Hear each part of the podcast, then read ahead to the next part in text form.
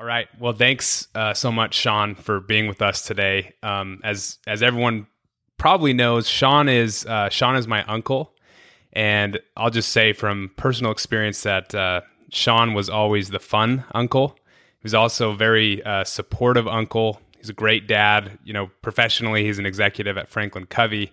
And the reason why I wanted to invite Sean um, on this podcast is Sean obviously didn't write Seven Habits of Highly Effective People. That was uh, my grandfather, Stephen R. Covey.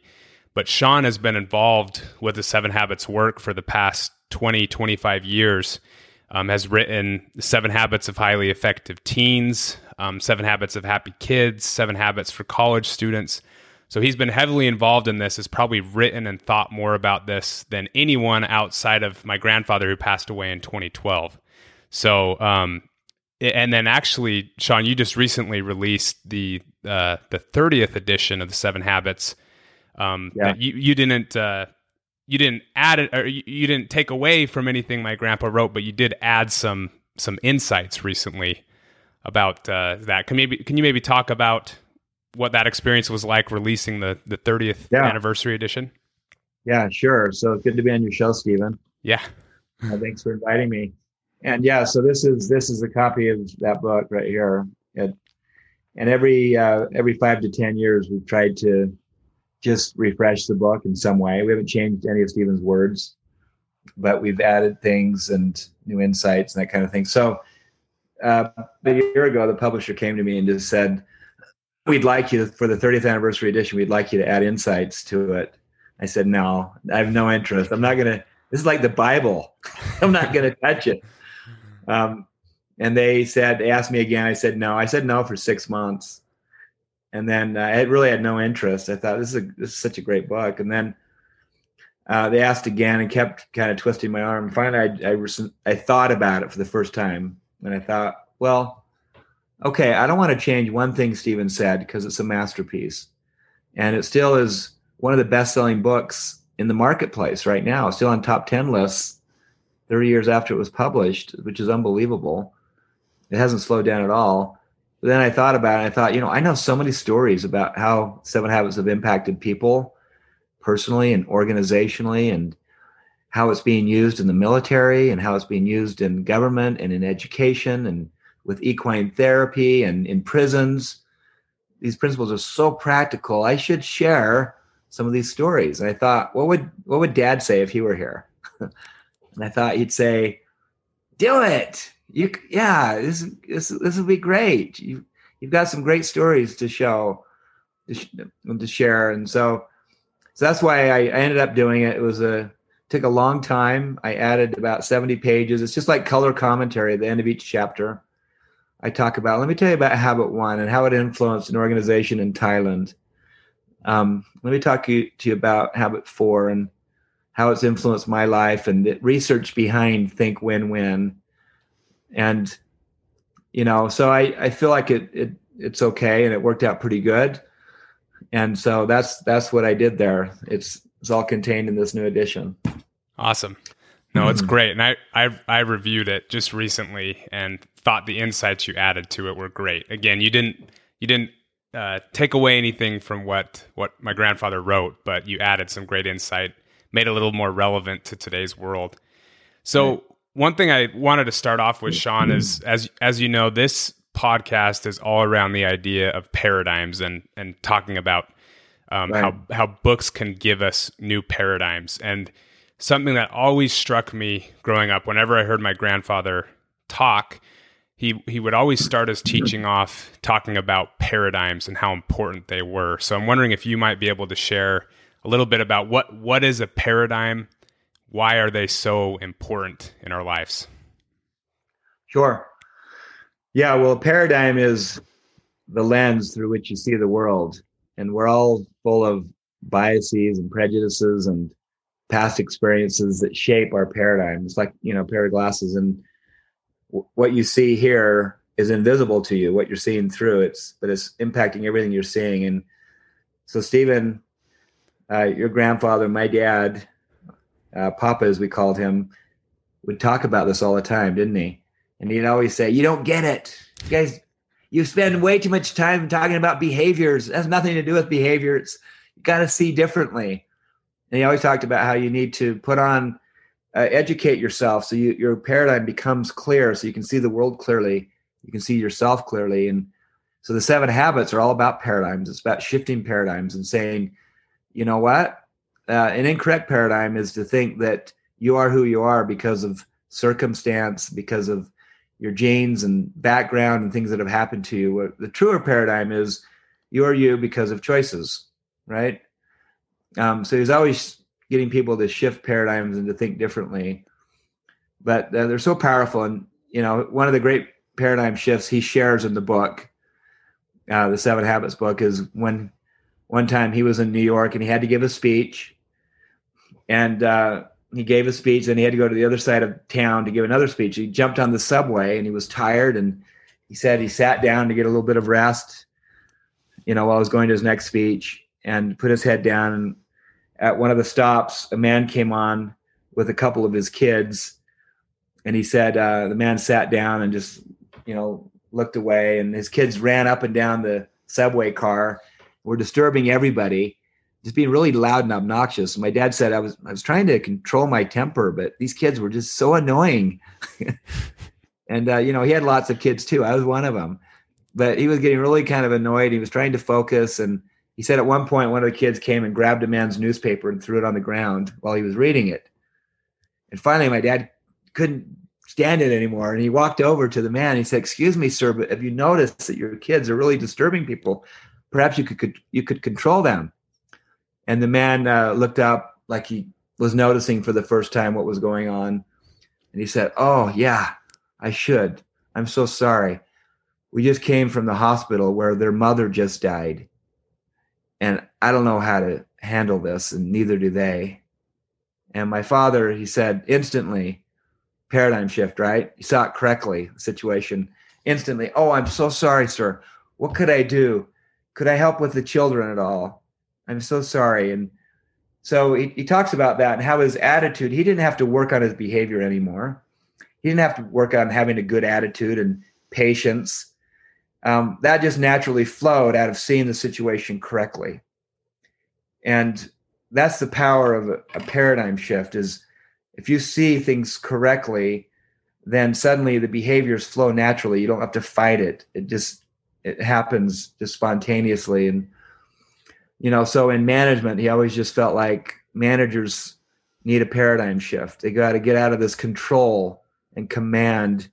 And i'm the boss mentality to one of you know what my job is to be a servant leader. My job is to empower to unleash. You've got greatness in you. I've got to empower you. Um, and so you know that was one of his big paradigm shifts is we've got to develop this whole person paradigm of people that you know people are capable and leadership is communicating to another person their worth and potential so clearly they're inspired to see it in themselves right? That was his definition of leadership.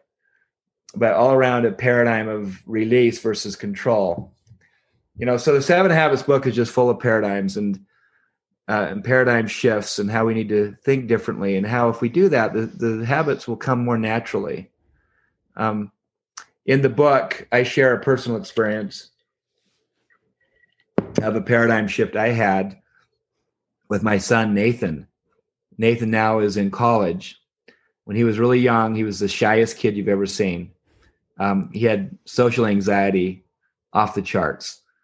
Uh, I remember, you know, he wouldn't participate in anything. He'd never speak in public. Um, he would hide under his desk whenever he got scared of anything, and it's really embarrassing. one time, um, I remember taking him uh, to school and I, you know, going to school was an event every day to try to get him to go. He'd go. He went about every other day for the first three or four years. Wow. And one time in second grade, we were at school, got the parking lot out front. I said, "Okay, I'm going to walk you in now."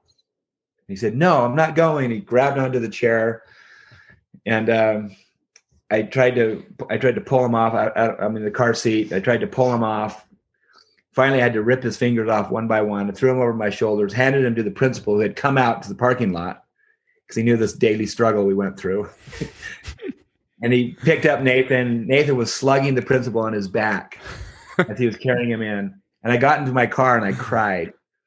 I thought, oh my gosh, this kid, what am I going to do? A couple months later, I persuaded him to sign up for baseball and um, second grade team. We go to the first practice. He gets out of the car, sees the coach and the other players, gets so nervous, he falls on the ground and plays dead. Literally. he just laid down on the ground and said, Nathan, Nathan, I mean, we're at practice. Come on. I went over and got the coach, thinking the coach will be able to get him up. Coach comes over. Hey, it's Coach Smith, Nathan. I'm your I'm your baseball coach. Hey, uh, welcome to the team. Lays there, uh, nothing, no, no sound, no movement. Coach spent two minutes with them, gave up, went back to coach the team. I sat there, went back into my car. Nathan laid there for an hour. Practice ended. He looked around. No one was around. He jumped into the car. And I just shook my head and thought, this kid has got problems and he's not going to amount to anything. I had a negative paradigm of him. I did. And it was frustrating and I was struggling. I remember uh, a few months later, we went to a football game uh, next fall. And he was sitting in, to the side of me and he kept kicking the seat in front of him. Person in front looks back and says to me, Would you please tell your kid to stop doing that? I was so upset with Nathan. He's being so annoying. And all this was in the back of my head, my frustration with him. I reached over and I squoze his arm. And I said, Stop it. Like that. And I looked at his face and he just wilted um, from just my anger. And I just felt this overwhelming sense of shame and guilt. And I looked at this little kid. And then it just came to me in a flood of epiphany. This is an amazing young boy. You have no idea who he is. How dare you think of him or treat him like this? And it was like my conscience, you know, was clear for the first time. And I could see how I was labeling him. I could see what it did to him. I just sat back in my chair and I wilted. I didn't really watch the rest of the game. And it was such a powerful experience. It's like an immediate paradigm shift of this kid's got greatness in him and stop thinking him that of, the, of him that way. And I went home and I told Rebecca, my wife, about it. And I said, he's going to be okay. Um, we are causing this. I'm causing this from the way I'm treating him and he can feel it. and It's being communicated. And let's instead um, think of him differently and, and remember what he can become and believe in that and see that and treat him accordingly. And we did. And I started working with him. I was saying, I know you've got this social anxiety. Let's work on it. And we got this good relationship going around how he wanted to turn a weakness into a strength. And it started working. He started he started feeling my energy my paradigm towards him of one of belief. And then it was a year later, he was asked to speak at school, Leader in Me School, where they teach the seven habits. And he came home and he goes, Dad, they just asked me to speak at Leadership Day. There's like 200 people there. It's because you're the seven habits guy. They asked me, I'm not doing this. Get me out. so I thought, well, maybe I should because maybe he'll play dead. right but I kept with it, and he he he actually prepared. I couldn't believe it. I didn't know what was going to happen. He stands up on. Um, this was his fourth grade year now.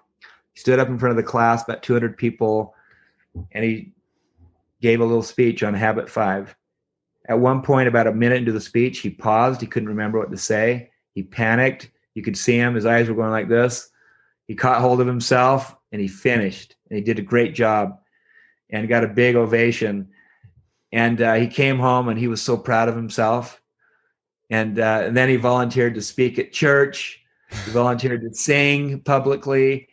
And he just, um, over time, he became the most outgoing, vivacious, life of the party kid you've ever seen with tons of compassion for others because he went through this as a kid, right? But uh, his weakness became his strength. And I believe so much of it came because my wife and I, and especially me, had a paradigm shift and chose to see him differently. And a paradigm manifests itself in so many ways. So the idea is um, if you want to change minor change, if you want to make a minor change in your life, you know, shift your behaviors. If you want to really make major changes in your life, shift your paradigm. See differently. How do you see differently? You you come to podcasts like this, right? This is your point of this podcast is to shift paradigms. People see differently and the behaviors naturally change, just like they did in the subway. So that's great. Thanks, Sean. And and I can attest I I know Nathan, uh, my cousin, and and uh, knew him growing up, and it, it's true. Like he is one of the greatest people to be around um, these days. Has so much positivity and empathy. Like you said, you would have never known that he that he went through something like that. But that's the, the funniest story I've ever heard of him playing dead. that is that is so funny. But no, we, I, we were reading some bear books. Um, that summer, and I thought, that's the only thing you do if you're if you're in a bad situation, play dead. it's actually really smart. That is that is so great. But I think that's a a great both that story and then the story of uh, of my grandpa Papa on the on the bus of having having a paradigm shift. Another way he, he used to talk about it mm. um, mm. was like comparing it to a tree with the the roots and the trunk kind of being the paradigms and then the your attitudes and behaviors being the branches and the leaves and yeah. kind of this idea that it flows out of out of the roots. And that's what the paradigm that that's what a paradigm is. So it's yeah, yeah it's just it's just powerful powerful teachings. That's that's why i wanted this episode to be the first one um because i think paradigms is so much around what what we're trying to do on this podcast. Right. um and then right. and then the other the other big thing so he'd always talk about paradigms and he'd always talk about principles. How, how do principles relate to paradigms? And you know yeah i guess i guess maybe talk a little bit about how principles relate to it. Sure. Yeah so yeah principles are natural laws. And uh, stephen was big on saying you know there's certain natural laws it's just the way the world works and the way people work and the key is to identify them and to align yourself to them. So, principles are things like responsibility is a principle, it's a natural law. It's if you live by the by being a responsible person, good things will happen. If you don't, they won't, right? Um, initiative, uh, not waiting for things to happen, but making them happen is a principle. Um, vision, you know, thinking ahead and plotting and planning for the future is a principle. Prioritization, um, abundance, you know, instead of thinking scarcity, thinking abundantly is a principle. Mutual benefit, hard work, service, love, renewal. These are natural laws, principles. And so he was just always, uh, he always felt like you've got to get your paradigms as accurate as possible so you can see the world cl- clearly and you've got to um, align your life with principles and align your paradigm with correct principles. And principles are different than values. Values are things like you can value principles, like, but values um, sometimes are the same as principles, sometimes they're different. So a, a gang of thieves could have values. One of their values could be we value not snitching on each other, right? And we value, um, you know, getting ahead of our competitors or whatever. So you can have values that are not aligned to correct principles. So principles are different that way. And and Stephen used to always say, you know what, if you're an organization, you've got to abide by correct principles. Um, and you'll always prosper if you do. And if you're an individual, same thing. And as a team, same thing. So he felt like um, they were just foundational to everything, right? Correct principles and uh, accurate paradigms. Yeah, that's great. And then um, one more thing I wanted I wanted to talk about when my understanding, and maybe you can add some more some more light to this. Um, my grandpa he used to be a, a university professor before he wrote Seven Habits, and my understanding is uh, the Seven Habits evolved over time as far as he he knew the basic principles but then the seven habits came together in this sequential framework that he kind of put together. So he never he never claimed that he invented the principles or anything. He just kind of uncovered them and packaged them in this sequential framework that was really powerful and really took hold. But I liked hearing about when he was going through this kind of he did like this deep study where he looked at all the literature as far as like self improvement um, in in the United States history, and he noticed something. Uh, you know, the personality ethic versus the character ethic, and I I love kind of hearing about that process he went through. So I wonder, Sean, if you might share a little bit about that process. What what is the personality ethic? What is the character ethic? Sure. Yeah. So yeah. So when he was a, a professor, that's another story about how he was he was trained actually to be a, a hotel manager by his father who ran a hotel and his grandfather who ran a hotel. And he said, I don't want to run a hotel. I want to be a teacher.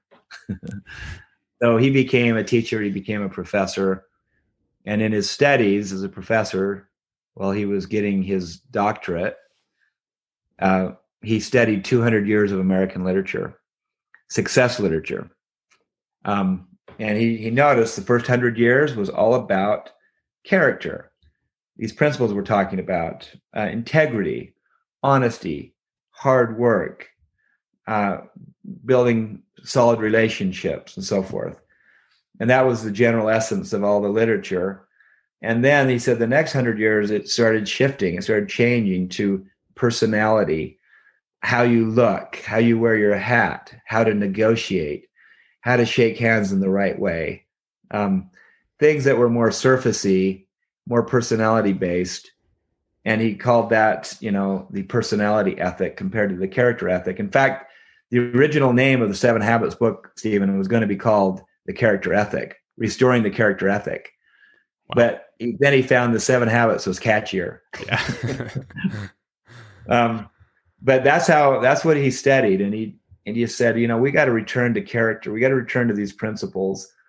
We got to get away from the facade of personality and technique, and back to these basic natural laws, and and to to live accordingly, right? So that's where it all started. And I, you know, so I grew up in the Seven Habits home, and people ask me all the time, what was it like? Uh, and you know, I was lucky to have a good dad and a good mom, and like you know, I hope many people listening to this podcast do as well. Uh, but Stephen, my dad, was always trying to teach us principles before he had named the seven habits. And I watched these evolve because there were he called them basic habits at one point, and there were five, and then there were nine, and then he eventually settled in on seven. So this was constantly evolving. But the ideas were always there. For example, I'd come home from work or I'd come home from school as a kid, and I'd say, My teacher stinks. I'm going to flunk algebra, Dad. He's the worst. I hate him. It's his fault. And he'd say, Okay, calm down, calm down uh, just kind of watch your language, Sean, because you're saying you're going to flunk algebra and it's his fault. That's called being a victim, right? And uh, if you have a problem with your teacher, don't talk about him. Talk behind his back. Go talk with him, and and uh, talk about you know some problems that, you're seeing in the class. And I'm like, serious, Dad? No one would do that. Like, Where's mom? then I'd go talk with mom, and she'd let me blame other people for my problems, you know? so we always used to say as kids, dad is always loyal to principles, the right thing, and mom is always loyal to you, whether you're right or wrong. Yeah. So it was a good balance. It was a good balance. But yeah, I mean, this was his life's work. And he just, after all these years of studying and research, he just said, you know what? Like you said, I didn't discover these principles. I just named them and packaged them in common vernacular and synthesized. The brilliance of what Stephen did is he synthesized this whole area of human development and effectiveness and self development. He synthesized and sequenced it. And it's a brilliant um, discovery, breakthrough. Um, I, I've, I've always said I consider the seven habits a scientific breakthrough in the social emotional behavioral sciences just like there are breakthroughs in other areas of science and in computer technology, I, I feel like what Stephen did for the seven habits um, was basically making personal effectiveness easy to use. And this is why it has such sticking power globally. And in the foreword to the book, um, Jim Collins, you know, who wrote Good to Great, one of the greatest management thinkers of our time, right? Uh, he, we asked him to write the foreword, and he did. And he studied the Seven Habits book again, and he just he said what Stephen did for uh, personal effectiveness is similar to what Bill Gates and Steve Jobs did for the personal computer. They made it accessible and easy to use, right? And Stephen made personal effectiveness accessible and easy to use by putting it into these habits. Be proactive, begin with the end in mind, think win win, seek first to understand, then to be understood. Um, he synthesized 200 years of the best thinking around self improvement, right? And sequenced it and made it easy to use. And that's why, again, it's being so widely used around the world from Fortune 100 companies uh, to elementary schools. Now it's now being used in thousands of elementary, middle, high schools across the world. It's really exciting to see. But you know, that's that's the essence of back to your original question of, you know, Stephen's work started with his 200 year study, evolved into, you know, finding these habits, discovering these habits, and, um, and publishing all of his works. I personally feel like in today's world, um, we're we're still dealing with a lot of the the personality ethic, right? The the appearance and surface level stuff, and I feel like it's affecting my generation a lot right now with social media, where it's yeah. it's just all uh, it's all it, a lot of it is just kind of appearance based and and surface level, not kind of the deep character. And and that's not to say that that having good skills and and knowing how to negotiate and stuff is important because because that is important. But I think my grandpa's point with this was that there's something there's something deeper there of of character. And I, I think that's why Seven Habits will always be relevant. You know, it was written 30 years ago, 1989 but I think it will continue to be relevant forever because it's you know it's touching on these principles and these and these paradigms. Yeah, I agree. Um, so maybe just we'll just talk maybe a, a couple more things before before we sign off. Um, one, uh, obviously we have to talk about the seven habits themselves, but I'm wondering if you could maybe talk about the maturity continuum, which which I think is kind of one of the paradigms that that uh, my grandpa gave us that this idea of the maturity continuum and how the seven habits fit within that that framework of the maturity continuum. Yeah. Well, so most people don't know this. When he wrote the seven habits, he finished the book and Stephen said to his staff, I have to rewrite it. They said, What? Yep, I just had a new insight. What do you mean? We gotta we gotta publish this. Our business is at stake. He said, I had a new insight. The sequence is more important than I thought. I have a new paradigm about the importance of the sequence in the seven habits. That private victories precede public victories. And I have to rewrite it with that frame of reference. And so he did. Um, but he, you know, the seven habits aren't just another seven, this or that. The sequence is vital. First three habits, um, he calls the private victory. And it's the idea that you move from the maturity continuum, continuum that you referenced is moving from dependence to becoming independent. And then once you're independent, you can then become interdependent, working well with others. And so the first three habits help you become independent. They are, you know, being proactive. I'm in charge. I'm responsible. Beginning with the end in mind. This is what's important to me. This is where I'm headed. This is my path putting first things first. I got to make sure that my path is being executed. That what's most important to me is getting the right, proper time and attention. If I can take charge of who I am, take initiative, be responsible, have a vision, and be managing my time around it, I become more effective. I become more independent of other people. And that's a really good thing. I'm in a state of being where now I am an independent person. I can choose my own weather. I, am not subject to how people treat me necessarily, right? I, I'm not going to let someone ruin my day by saying something rude to me. I'm an independent person. That's a really good thing. But he always taught that a lot of people end there and life is a team sport. you got to play well with others. So he said interdependence is a much higher level of being than independence. And so he said, you know, to do that, you got to think win-win, um, mutual benefit. I care about me and I care about you just as much. And together we can do great things. And it's not about me stepping on you and it's not about me getting stepped on by another person. I'm the bad, I'm the, I'm the good guy. I'm the nice guy. Everyone has their way with me. Everyone steps on me. Let's lose win. That's not strong either. He said the foundation of getting along well with others is to think mutual benefit. I want you to win. I want to win too. Let's do it together. And then seek first to understand, then to be understood. Habit five. Key to influence is to first be influenced yourself. And the power of listening is the most important communication skill of all. So, mutual benefit. I want to understand you before I share what, how I see things. That's then seek to be understood. And then we can synergize, which is the idea of one plus one can equal three. I have got my strengths, you've got yours. Let's create something better together than we could alone. Valuing differences. And it's so important with all the tension you see right now in society.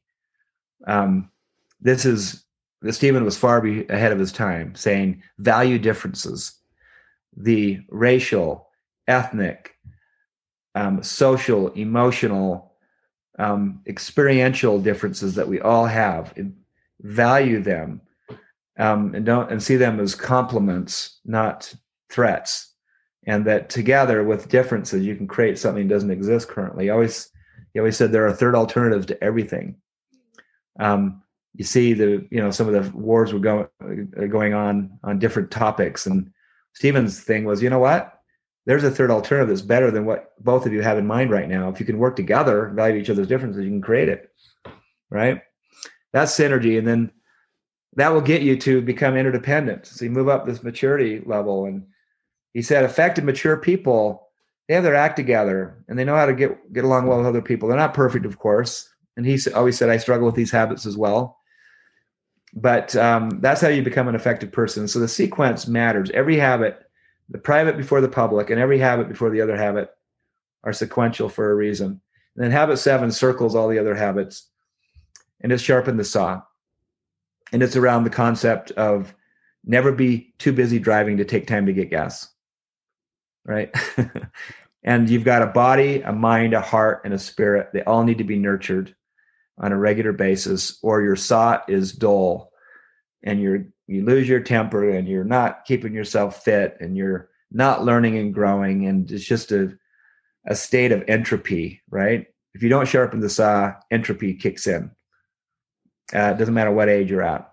And so that's the maturity continuum, and that's how that's how the whole thing works together. Before any of the podcasts I do, I really try to, to study the books um, beforehand as much as I can, and and and uh, reading through this again, I was struck by um, Papa's definition of what effectiveness is, and yeah. and about effectiveness. It's not just you know, because sometimes when people talk to me, they'll say, "Oh, Stephen Covey, like, did you write Seven Habits of Highly Successful People?" And I always want to correct them and say it's actually highly effective people, because there's a yeah. there's a difference between the idea of where you could be successful in one area of your life, maybe in your business, but but not successful in another area. So his his idea was that effectiveness is all about having the balance, right? So that you're this, like you talked about in habit seven, the whole person, the body, heart, mind, spirit, that there's a balance that a truly effective person um, is effective, not just at work, but also with his family, with relationships, with friends. And I also think that's another paradigm shift in a way where th- there's so much focus on, you know, success, which usually is money that's uh, how a lot of people think about it. There's money and and having uh, you know accumulating a lot of stuff and nice cars and houses and and his thing was no that effectiveness is much it's much deeper than that. Yeah. Yeah, much well deeper. said. Yeah, well said. Couldn't agree more. Um well cool. Well, before we wrap up, there's always there's two questions that I, I ask everyone at, at the end of end of an episode. Yeah. Um, first one is what is what is one practical action step a listener could take to apply the seven habits in their life today? Yeah. Um, good question. I think um, one that comes to mind um, immediately is just the idea of planning um, and how uh, Stephen talked about quadrants of effectiveness, right? And he, he said, you got to learn to focus on things that are important but not urgent preparation, planning, prevention, relationship building, goal setting, um, and so forth. And so one of one of those is planning because we get so hurried in our jobs and such that um, we oftentimes aren't that effective. And sometimes we can go through a week and get a lot done or work like crazy and, and look back on the week and said, I got nothing of importance done that week. So Stephen talked about the importance of weekly planning, how the week is the perfect unit of time. Um, a day is too narrow of a view.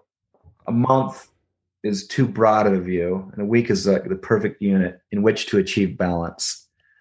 And so I used to watch how Dad would plan his weeks, and uh, he had this little planner that uh, Franklin Covey made, and he used to write down his. He used to plan his week really carefully, like for thirty minutes. He'd write down all of his roles, like I'm a husband, I'm a father, I'm an author, I'm a speaker, I have a community role, and I have a role to myself, sharpening my saw and he'd write down, he'd call them big rocks. What are the few key things I have to accomplish in this role this week? Um, and then he'd block out time in advance for those. Okay. It's kind of like the experiment you do when you're in school where they say, Hey, here's a bucket. You've got to get this sand, this gravel, these big rocks, and this water into this bucket.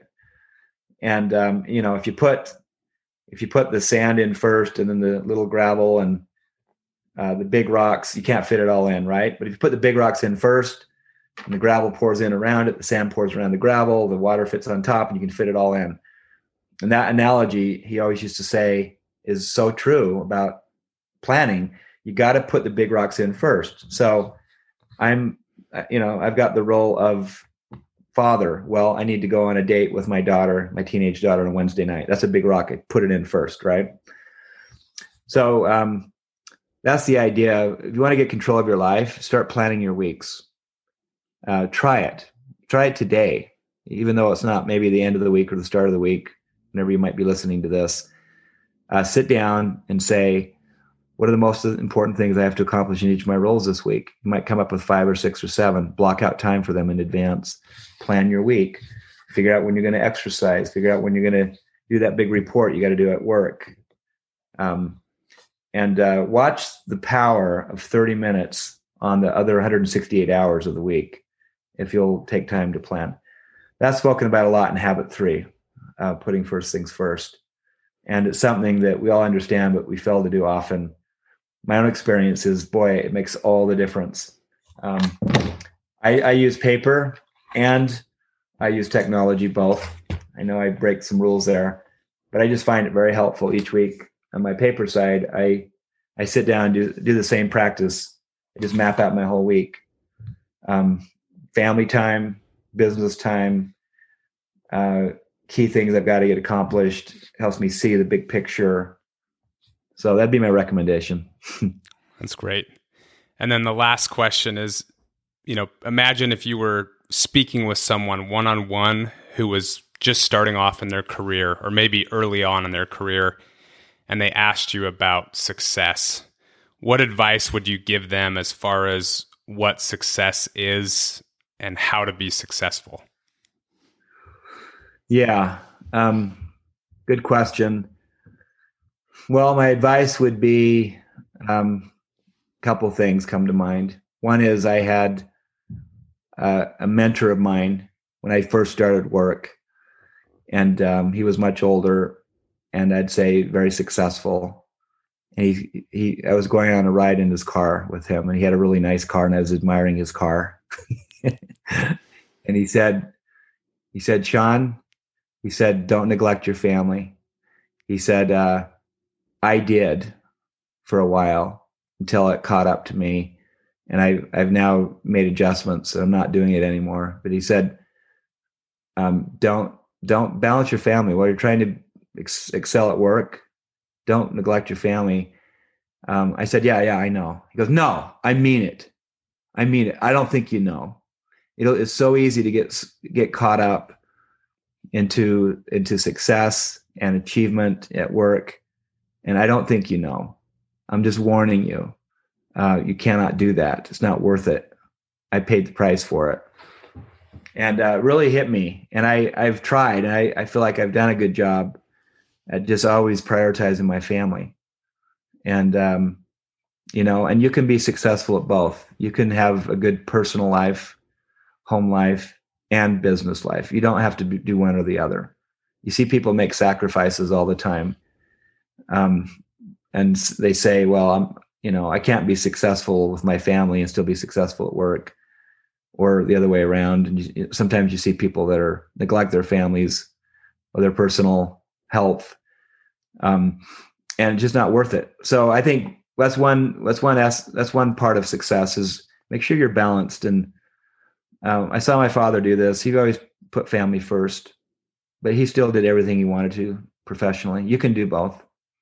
Um, so that'd be one one piece. Second one would be just the idea of um, uh, hard work and um, you know being principle based, uh, doing it doing it the right way, just not compromising, turning corner, you know, cutting corners is so important. And you'll as you get into business into your career, every every week there's something where you can cheat or lie or fudge or um, turn or twist or you know just do something a little off color. It's just so important to keep your integrity all the time. I think that's success as well is that you can look back on your career and say i've always been honest. When i've made mistakes i've always apologized right? And then i just say finally just go for it. Um, don't be afraid to pursue your dreams.